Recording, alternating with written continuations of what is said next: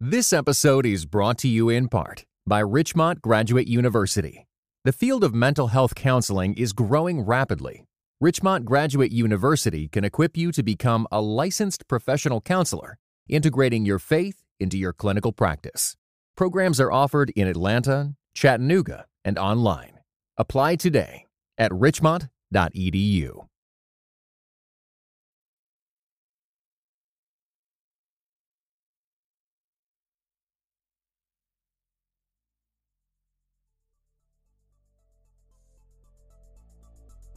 This is the Faith 2020 podcast brought to you by the AND campaign. I am your host, Michael Wear. So glad to have you with us for this episode. It has been a interesting month in the Democratic primary, and we're about to have another reset with these Democratic debates. And I have just the perfect guest for you for this early stage of the primary. We have Jack Jenkins of Religion News Service with us. Jack is a, a, a good friend, someone who uh, has been reporting and working in these issues for a long time, and particularly in this cycle, uh, he has just been reporting like a fiend. I mean, he's just been all over the place and making sure that we don't lose track of how critical faith is in this election. And uh, Jack has really been one of those people who's helped raise the profile of how faith operates, especially on the left. And so it's going to be great to have him on. In our conversation, we talk about quite a lot in this primary so far with the Democratic candidates. And so I think that's going to be a great conversation. I don't have too many comments before the interview because Jack and I get into so uh, many sort of current event topics. I do want to talk about the debate and really two comments. The first on how the debates were chosen, uh, the debate lineups were chosen. You know, we we had a 24 hour period that started with a rally that President Trump held where he presided over chants of send her back that were widely seen as racist and you know so much of the debate over you know Trump's rhetoric is just solved by looking at the spirit of the audience. So like you know you see the words in print. That's one thing. You actually see the the audience engage in these chants. Anti-semitic screeds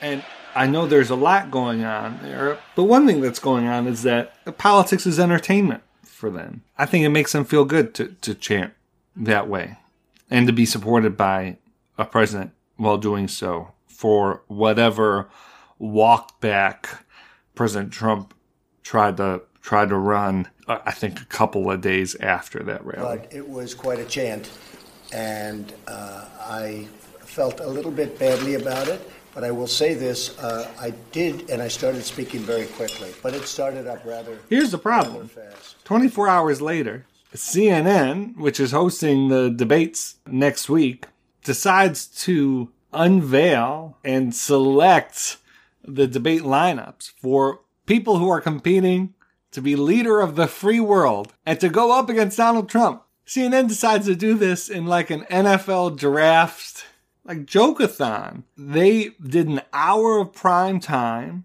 that was uh, basically pulling names from like a bingo cart thing and matching them up with dates, using all kind of rhetoric about how you know as the debate lineup shook out. Well, we're gonna have this face off. This is gonna be a rematch.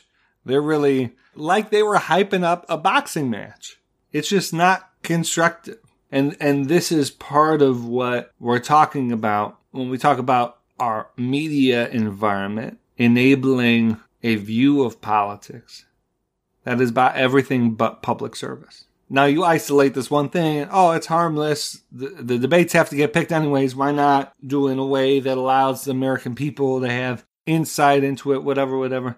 But I mean, th- this folks' entire approach to politics. And then you think about the fact that they do it because they know that American people will eat it up. And so they go to like the worst impulse of the American people and they, they just sort of feed it.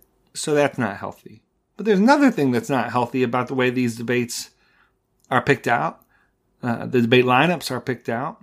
Last week, we had a week of back and forth between Biden and Sanders on Medicare for all. On the trail, the political heat this week has been over health care and a policy duel between former Vice President Joe Biden and Vermont Senator Bernie Sanders. In Waukee, Iowa, Biden unveiled a health care plan that would keep and expand the Affordable Care Act, or Obamacare. My proposal is we take Obamacare and we build on the parts that have been taken away and we add a public option meaning universal government run health care. That's something championed by Sanders, who sharply fired back with graphics saying Biden has been lying about Medicare for all. Every family in America would receive comprehensive coverage.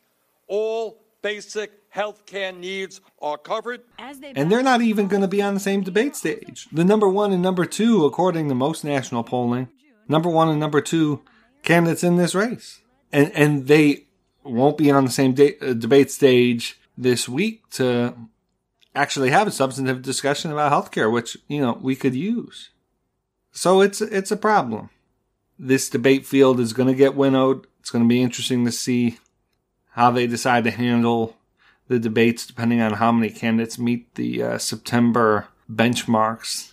But I, I'm not sure that Democratic primary voters. I'm not sure the American people have are getting the debates they deserve at this point. So we'll just have to see how this shakes out. All right, that's my uplifting uplifting commentary uh, of this episode. We're gonna pick it up a little bit with Jack Jenkins after this break. This is the Faith 2020 podcast.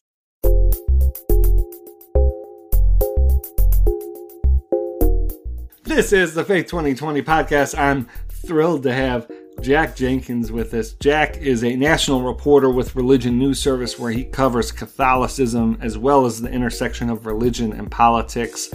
At the top of our conversation, we're going to be able to uh, hear a bit more about Jack and how he found himself uh, reporting in this area. I'm, I was glad to learn a couple new things about Jack. I think you'll enjoy this conversation. It's another one of those good table setting conversations uh, because, believe it or not, we're still really early in this thing. And so I'm really glad to have Jack kind of walk through what's sticking out most to him. And, uh, and we, we have a good back and forth about that. All right, folks, here's our conversation with Jack Jenkins on the Faith 2020 podcast. Welcome to the Faith 2020 podcast, Jack. Great to have you on. Thanks so much for having me. Yeah, well, uh, I've been looking forward to having you on. I think it's so important that you are a guest, you know, this early in the life of the podcast because, uh, man, you have this beat covered this cycle. I mean, you are the uh, uh, Democratic Faith 2020 reporter on this cycle. Uh, you've just been doing incredible work. I am so excited uh, you know, about what's going to come out of uh, your shop, uh, you know, in, in the in the months ahead. And just for listeners, I'll probably say this multiple times, but you're listening to this podcast because you want to understand faith in 2020. If, if that is your sort sort of goal, you need to be following and reading everything Jack writes as well. So, so Jack, thanks for thanks for joining us. Well, thank you, thank you very much. I appreciate that you're a journalist and so you are you know a robot with no history no bias no uh, no no personality. Uh, but before we get to you know the raw details of of faith in 2020 i do think it would be interesting for our listeners to just know a bit of like how you came to write about uh, faith and politics and public life, and sort of just kind of what what your background is and, and why this this general area you know interests you so much. Um, so you know, I'm I I grew up in the American Southeast. I'm originally from South Carolina, and um, you know, the the idea that faith wouldn't be a component of your life in all aspects of your life like was was almost alien. That concept was was alien to people when I, where I grew up. I grew up you know Presbyterian and went to um, you know Presbyterian church and went to Presbyterian college and that's not one kind of Presbyterian college. That's what it's called Presbyterian college. Um, and then you know after uh, college um, you know I, I ended up doing a little work with politics and campaigning but I also kind of still kept this, you know, fascination with faith in and of itself. And so I ended up going back into divinity school. And that's where everything kind of started to fall together for me, where I started, you know, really getting interested in these questions of what does it look like to intersect religion and politics. And so when um, when I was in divinity school, I actually ended up on a fluke uh, interning um, with the Religion News Service.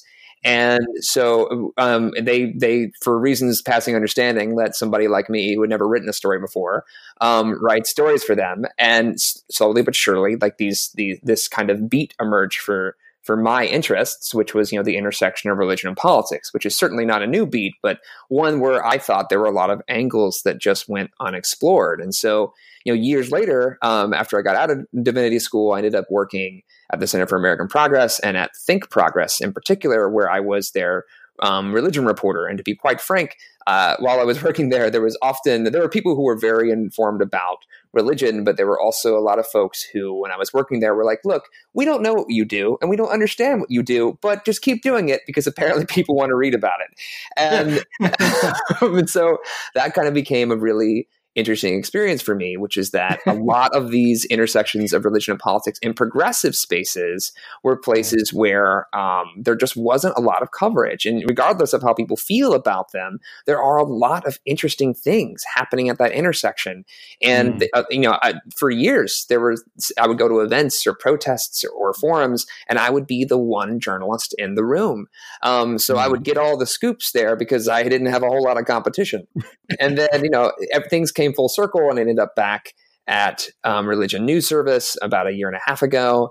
And since then, you know, what has been interesting this year, you were, you were, I appreciate your remarks at the top about, you know, um, me covering this beat, but actually this year I have had a lot of competition covering the intersection of yes. Democrats and faith, which mm-hmm. is, you know, a really fascinating thing for me where I'm like jostling with my colleagues in um, in religion reporting to get these stories and just political reporters. I mean, it's been really right. fascinating to see how there's just if anything, I can't keep track of it all anymore. Um. And that's a that for me, as far as I'm concerned, that's a that's a good problem to have. So that's kind of how I landed in this space. That's wonderful. So, uh, you know, for, for this episode, uh, what I really want is to, and hopefully you know, we'll have you back on as we get deeper into this primary process. But I'd really just love for you to sort of open up, you know, what's interesting to you so far about this cycle? What candidates are engaging in religion in an interesting way? And I guess that's where I'll start. I want to talk on the religious actors actor side. We have we had Reverend Barber and Jonathan Wilson Hartgrove on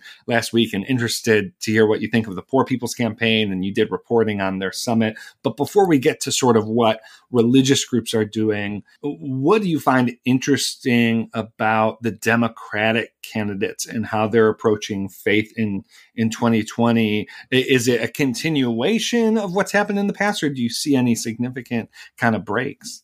Well, I mean, again, I, will defer to you as someone who's literally done this for a living. But I, um, the, the intersection of faith and politics this cycle, it, for whole, for several candidates, and admittedly, there's like an ever expanding field of them. Um, but for several candidates, it's just a given that it will be a component of their political rhetoric that references mm. to faith and morality. It's just a part of what they do. And I think for me, what became really fascinating is about a year and a bit ago, um, I went to cover the Festival of Homiletics, which is this preachers conference yes. that was convened in Washington, D.C., that's mostly white mainline pastors. And the reason I went right. to cover it is because I got a tip that both Cory Booker and Elizabeth Warren, neither of whom had announced their campaigns yet, were going to be at that event. Now, both of them have done interviews about faith in the past and have some faith connection. But Cory Booker was the one that that, that most made sense to me to be there because he's, he's spoken at a lot of different um, religious events over the years. He has um, spoken at explicitly religious events as well as protests. And I showed up and, mm. and he gave you know a lot of he gave a talk that that reflected a lot of things he said in the past.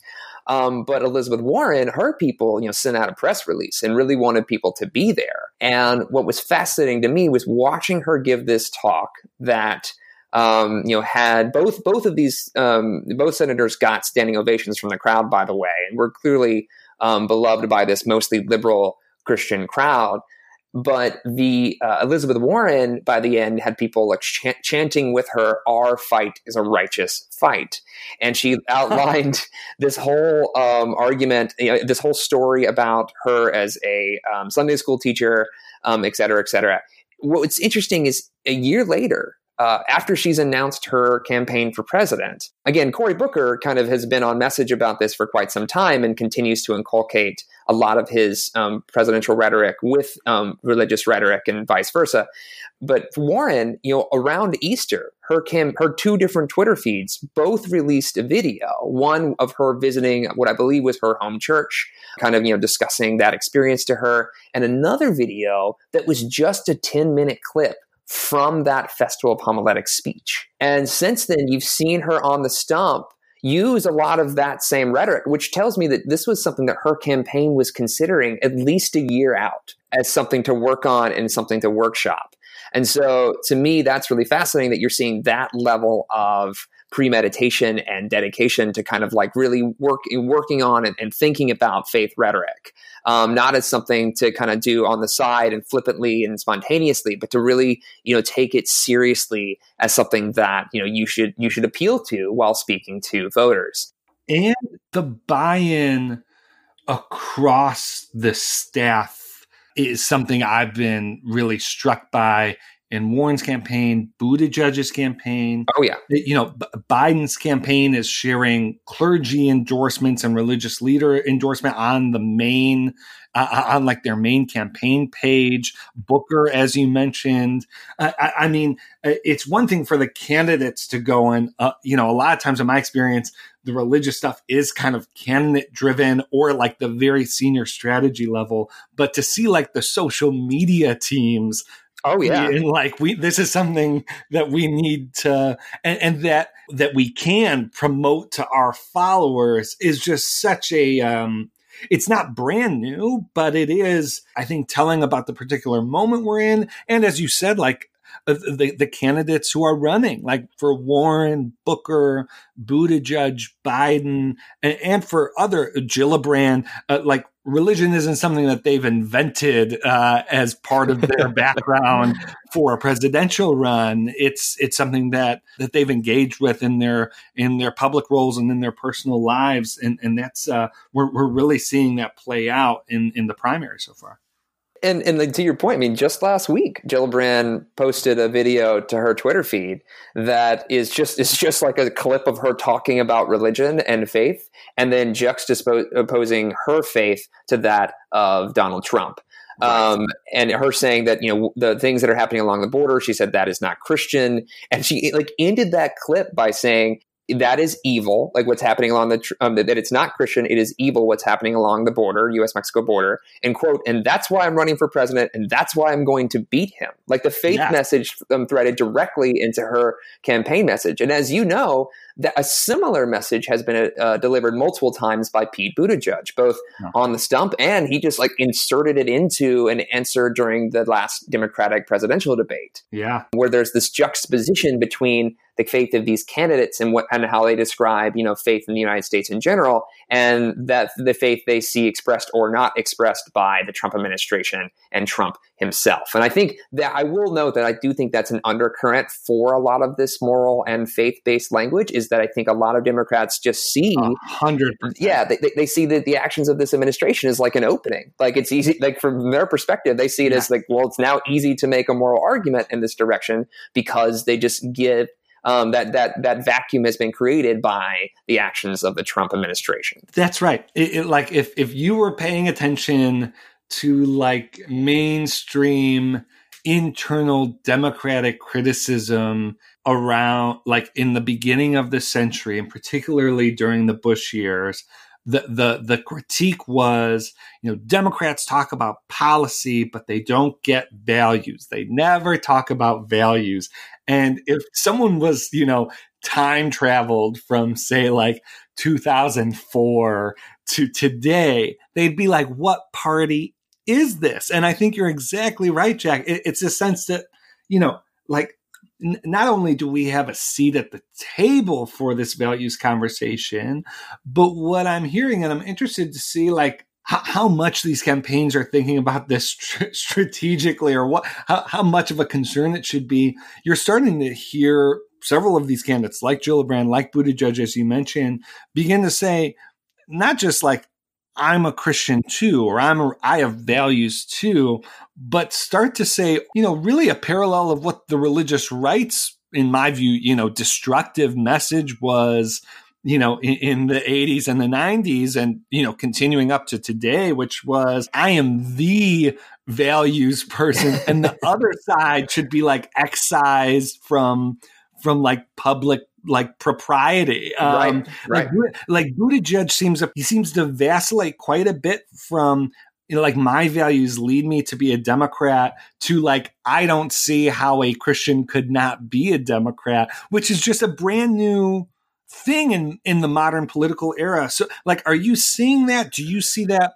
Vacillation and do you think that there's you know from an analytical perspective to the extent that you're able you know yeah. uh, like do, like what what do you think of how that dynamic's playing well i think it's telling that like and, and, this this story has only been mentioned a few times in the press but buttigieg's ascendancy in the democratic field was rooted primarily in a few comments he made over the course of a week particularly one he made during a cnn town hall in which he was asked whether vice president pence would make a better president than trump and his response was this lengthy oration about the nation about about the nature of faith basically saying and, and he he called into question president um, trump's um, president pence's affiliation with sorry, vice president pence's affiliation with president trump saying, you know, the fact that he aligned himself with this this president, he asked the rhetorical question, you know, did he stop believing in scripture when he started believing in Donald Trump? I don't know, right? And that's a direct infringement on a direct attack on the on the nature of Vice President Pence's faith,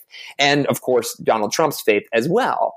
And like again, it's a far more hard charging, um, you know, critique coming from the left than we're used to hearing. You know, to be fair, if you go to activist circles, you've heard that for some time. But to hear candidates, um, you know, uh, just d- kind of detail that sort of steep um, theological criticism. You know, that's that's a relatively new development in Democratic um, rhetoric outside of only a few circles. Uh, let's talk about sort of the religious side because this isn't just about how candidates are trying to reach people of faith, but uh, you know, you do a lot of reporting on religious groups and actors that are trying to actively influence 2020. Mm-hmm. Obviously, you know, I think Reverend Barber and the work of the Poor People's Campaign and Moral Mondays and all of the various iterations of that sort of broader movement are uh, a key piece. But you also report on the the black church, you report on sojourners, you report on the Catholic Church. So, uh, who do you think, or what issues do you think will be the primary sort of drivers that people of faith and faith based advocacy groups, you know, are are are are driving to influence the 2020 candidates? Well, I mean, yeah, the, the, most obvious one and the most you know successful one in terms of uh, this thus far in the campaign season influencing the 2020 candidates is William Barber and the um, Poor People's Campaign, and, and, the reason for that is just obvious. You know, a few weeks ago, um, two things happened over the course of a few days. One, William Barber held a protest outside of the White House um, to decry kind of the uh, in, alongside a, a, multitude of other progressive faith actors, you know, to kind of decrying the Trump administration. And Pete Buttigieg just showed up and didn't say anything. Right. And, for, and I'll, I'll note as a side digression, that's a fascinating moment to me because Pete Buttigieg showed up and said nothing. And whether that was intended or not, it shows a wild, you know, difference in values in terms of compared to where President Trump had just shown up at a church a couple of weeks before and, you know, effectively ended up on stage and that pastor got in a lot yeah. of trouble for praying prominently over Trump, whereas Buttigieg just wanted to be a face in the crowd. I mean, the photo out he got out of that was sitting next to um, Reverend Barber on the curb and then sitting among the crowd where it wasn't clear if everybody in the crowd knew who he was. And that is a, you know, and that played really well with progressive religious activists. But then a few days later, you know, uh, William Barber had this, um, in the Poor People's Campaign with Liz Theoharis as well, convened this uh, pres- presidential candidates forum. And you got nine candidates there. And apparently, the only reason they didn't get ten is because you know Julian Castro's flight got canceled. And so the you know what you ended up with is these front runners: Joe Biden, Kamala Harris, Elizabeth Warren, Warren, Bernie Sanders, all at this forum talking about poverty. Now, I should note this: Poor People's Campaign is obviously rooted in a conversation about poverty. But as I'm sure was clear in the previous podcast that you had, you know, there's actually a pantheon of, of policies and issues attached to that that range from immigration to Native American sacred land claims to conversations about both the treatment of uh, you know people on the border as well as lower income individuals and a, a, myriad of economic policies attached to that, and just critiques of what you know they say was described as religious nationalism and critiques of the religious right. And they referenced all of those things while they were talking to these candidates. So simply getting ten candidates to show up at both protests and a summit over the course of a week, I mean, they did they got better candidate participation than Netroots. You know, one of the preeminent progressive gatherings of the year didn't get as much attention as William Barber did. And that's really telling to me.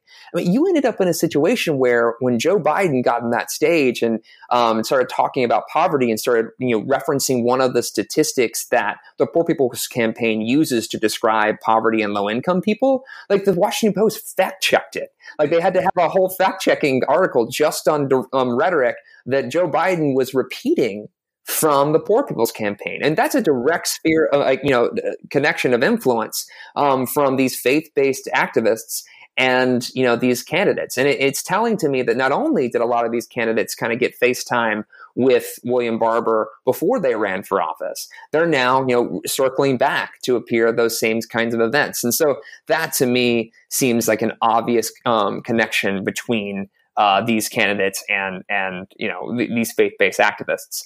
Um, now there are a myriad of other groups attached to that, right? So a lot of different faith groups that work on immigration are a part of that conversation anyway, right? So when when candidates go and visit a bunch of uh, you know um, immigration and immigrant rights activists, a lot of those people were faith based. And so, uh, and they're hoping to influence the candidates to have a conversation about immigration. And to be fair, one of the leaders in the candidates field in terms of uh, in the 2020 Democratic candidates field is Julian Castro, who has spoken overtly about his faith. And during his announcement speech, referenced that he was baptized at the church across the street, and even announced initially his campaign while standing in front of an image of Our Lady of Guadalupe, an image that's very important to um, Mexican Catholic. So there just seems to be a lot of, of cross pollination, more so than I've seen in the past, between the rhetoric and the campaigns of faith based activists and the rhetoric coming out of the mouths of candidates on the stump. In this podcast, we haven't talked much about the Republican side mm-hmm. because it's it's a lot more straightforward than the Democrats, right? You know, uh, but Axios reported maybe a week, week and a half ago about the Trump administration's plans to boost white evangelical turnout even higher than it was in 2016. Can you just talk a little bit and maybe, you know, you've done a, a good deal of writing on the idea of uh, Christian nationalism and that thread in our politics. Um, but can you talk a little bit about what we should expect from the Trump campaign when it comes to mobilizing their faith voters and just engaging in the faith conversation overall? Yeah. So, I mean, one thing to keep in mind when we talk about white evangelicals in a Trump context is that, you know, there, there used to be this kind of conventional wisdom that someone like Ted Cruz is the most natural fit um, for how to appeal to white evangelical Protestants, right? So when he launched his campaign for the 2016 election, Ted Cruz, he did so at Liberty University, which seemed like the most natural way to do that. He tapped into a lot of these existing kind of machine politics infrastructures within the religious right to kind of activate these sorts of voters. What was interesting about Trump's rise is that he seemed to appeal to the same demographic in a way that was simultaneously similar and distinct from how Ted Cruz would have done it. Um, you know, kind of, there is an argument in terms of uh, how a lot of these different voters vote at the end of the day. Um, particularly these early primary white evangelical Protestants, who it's we should make the distinction early on in the primary season in 2016, there was a distinction between the kinds of white evangelicals that were voting for Trump and the kinds of white evangelicals that were flocking to Ted Cruz and other candidates. And that a lot of the ones that were flocking to Trump, and this is only early on, weren't white evangelicals who attend church quite as much as their colleagues who, as their their brethren in faith who were um, flocking to Ted Cruz. And those still identify as white evangelicals, but they can be appealed to different ways.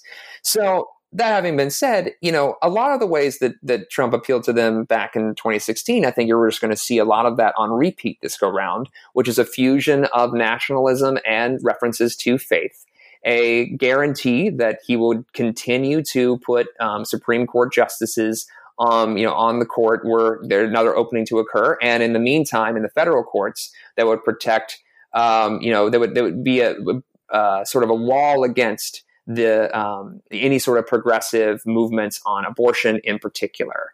And you know, and I think he, you will see him absolutely use these laws that were passed um, in more liberal states recently regarding abortion as evidence of you know you need to this this is the big fight that we need to have and I will protect you and, and, and protect you um, white evangelical Christians from this coming progressive wave um, that will that will potentially destroy your way of life. So that that you're probably going to see that coupled with things that'll happen on the ground, right? Whether that's the faith captains that was referenced in the um, the Axios article, which is you know kind of more grassroots approach, where you you, you do see a kind of like tactical um, um, response to this that isn't just a media game, that is, you know, appealing to people where they live.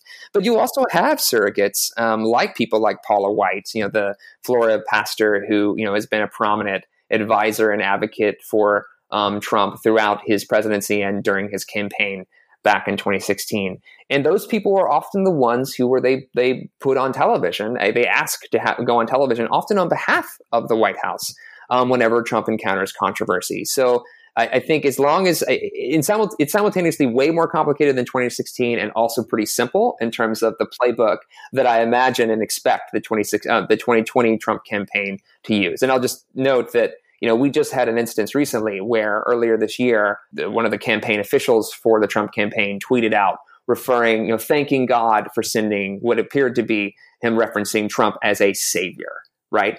And while that rubbed a lot of people the wrong way, I think you know that that can play well with a certain subset of white evangelical conservatives. It sure can, Jack. It sure, it sure can. Uh, it, so it, you know that is what whoever emerges out of this Democratic primary is going to to face.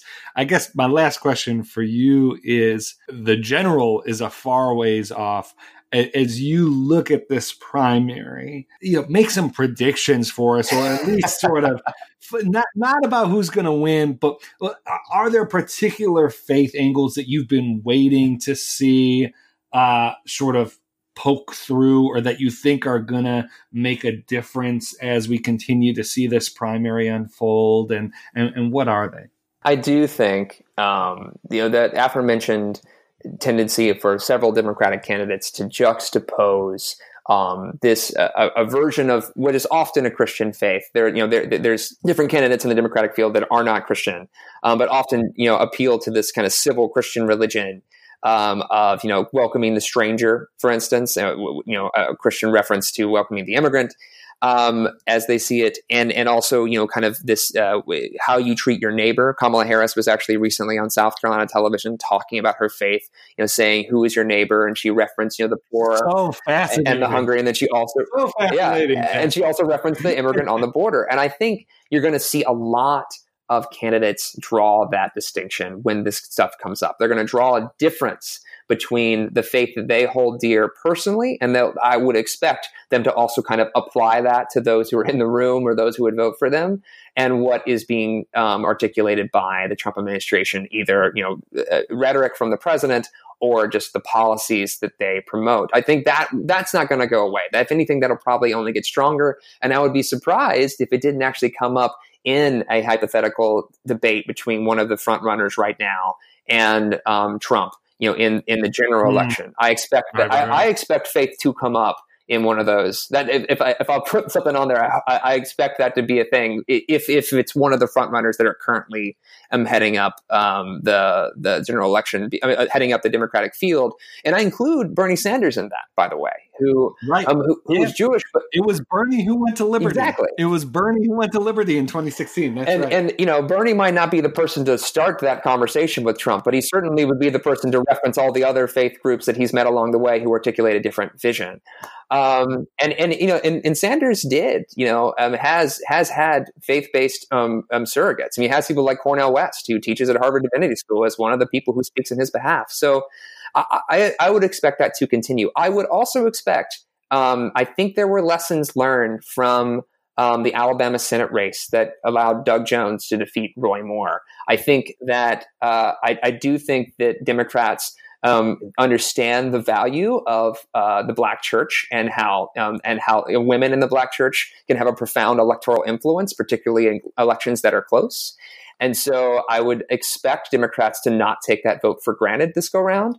Um, I am curious to see whether these campaigns, because both Buttigieg and Booker have posted positions for faith outreach directors or organizers. I am curious to see whether the campaigns match what you and I know the Democratic Party has already begun to invest in, um, which is faith outreach staff. Um, really early on, and uh, and if, whether or not it's just something that it's part of the rhetoric, which in and of itself is an interesting thing, or if there is a team of people who are dedicated to trying to find ways to do a direct appeals to these voters on the ground. Whether they can match the quote unquote faith captains that the Republican National Committee appears primed to um, employ in 2020.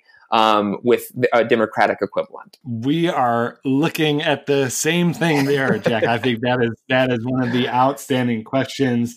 You know, I, I think I'm I'm also I've also been wondering, you know, to what extent the faith rhetoric, particularly to be blunt, to what extent the faith rhetoric out of um, the white candidates has been focused particularly on South Carolina mm-hmm. as a as a sort of uh, uh, an honest sort of personal way to try and make inroads in a state where you have to have a significant percentage of the black mm-hmm. vote in order to be successful. And so I, I appreciate that suggestion. The other thing, uh, th- that prediction, the other prediction, y- you know, uh, I think about the 2000, and you'll know this. I think about the 2004 debate mm.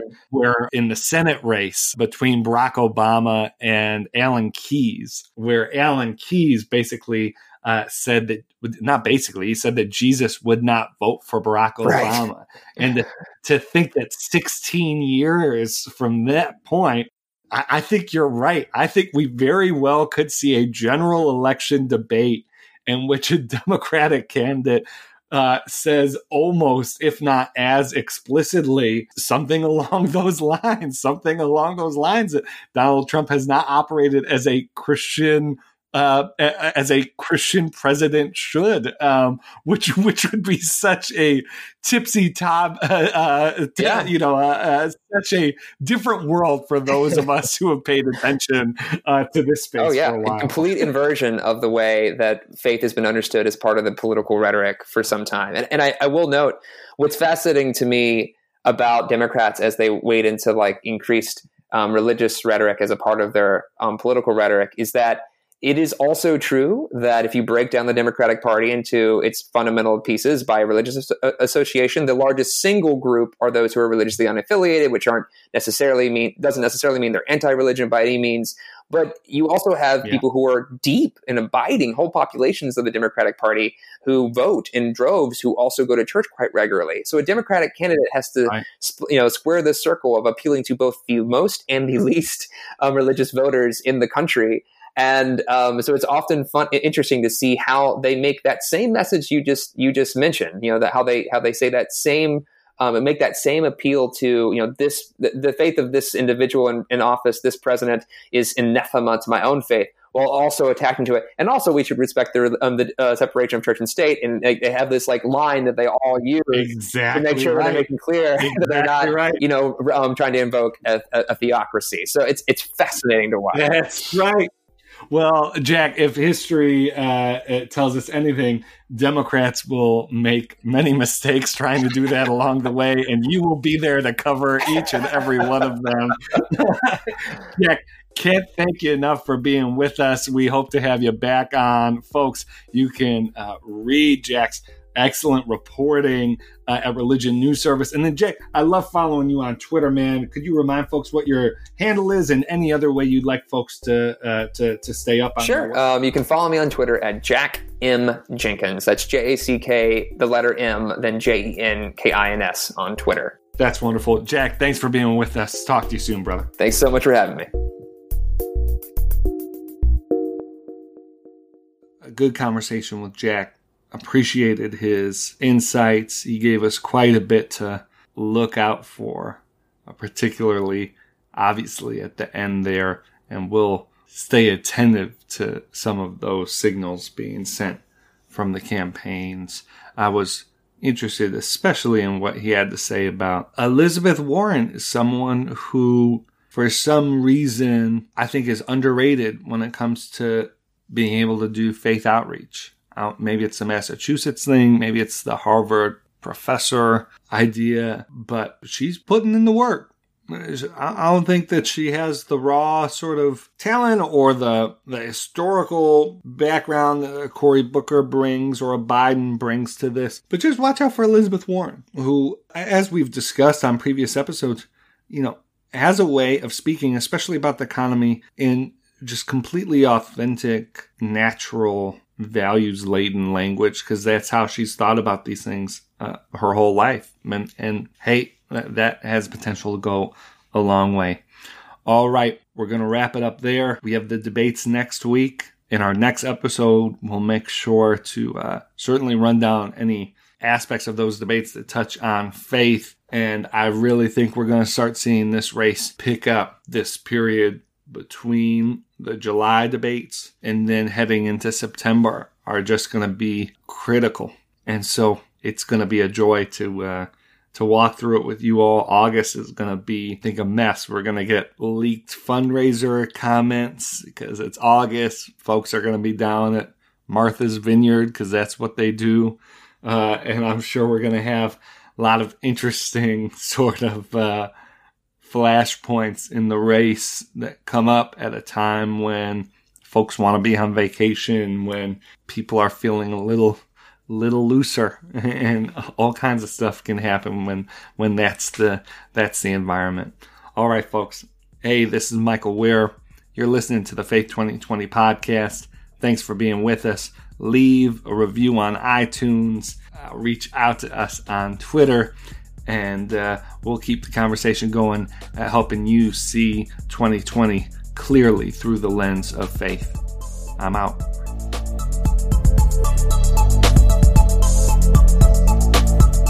Faith 2020 is produced by Podastery Studios and brought to you by the AND Campaign. Learn about the AND Campaign by visiting andcampaign.org. Our producer for the show is Bo York. Our guest this week was Jack Jenkins and I've been your host, Michael Wear. I look forward to speaking with you again on the next episode of Faith 2020.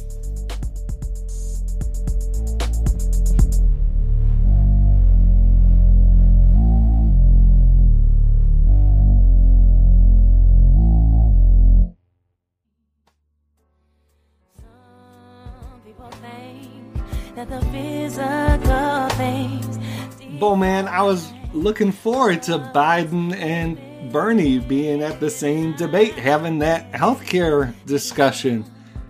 Bernie all like, we need Medicare for all. I want Medicare for all so much. Ber- uh, Biden being like, some people want it all, but I don't. it was gonna be awesome. Uh, missed opportunities, Bo. Missed opportunities.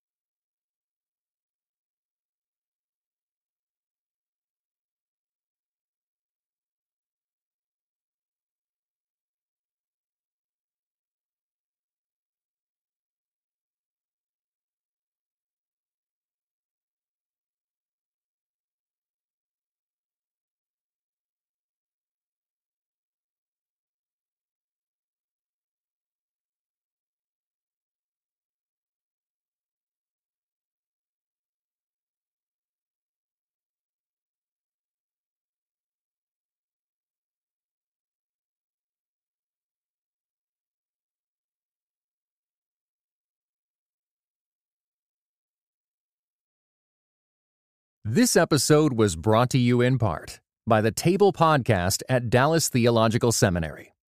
Listen to rotating hosts discuss issues of God and culture to demonstrate theology's relevance in everyday life. Find it on your podcast app. For videos and more, visit dts.edu/podcast.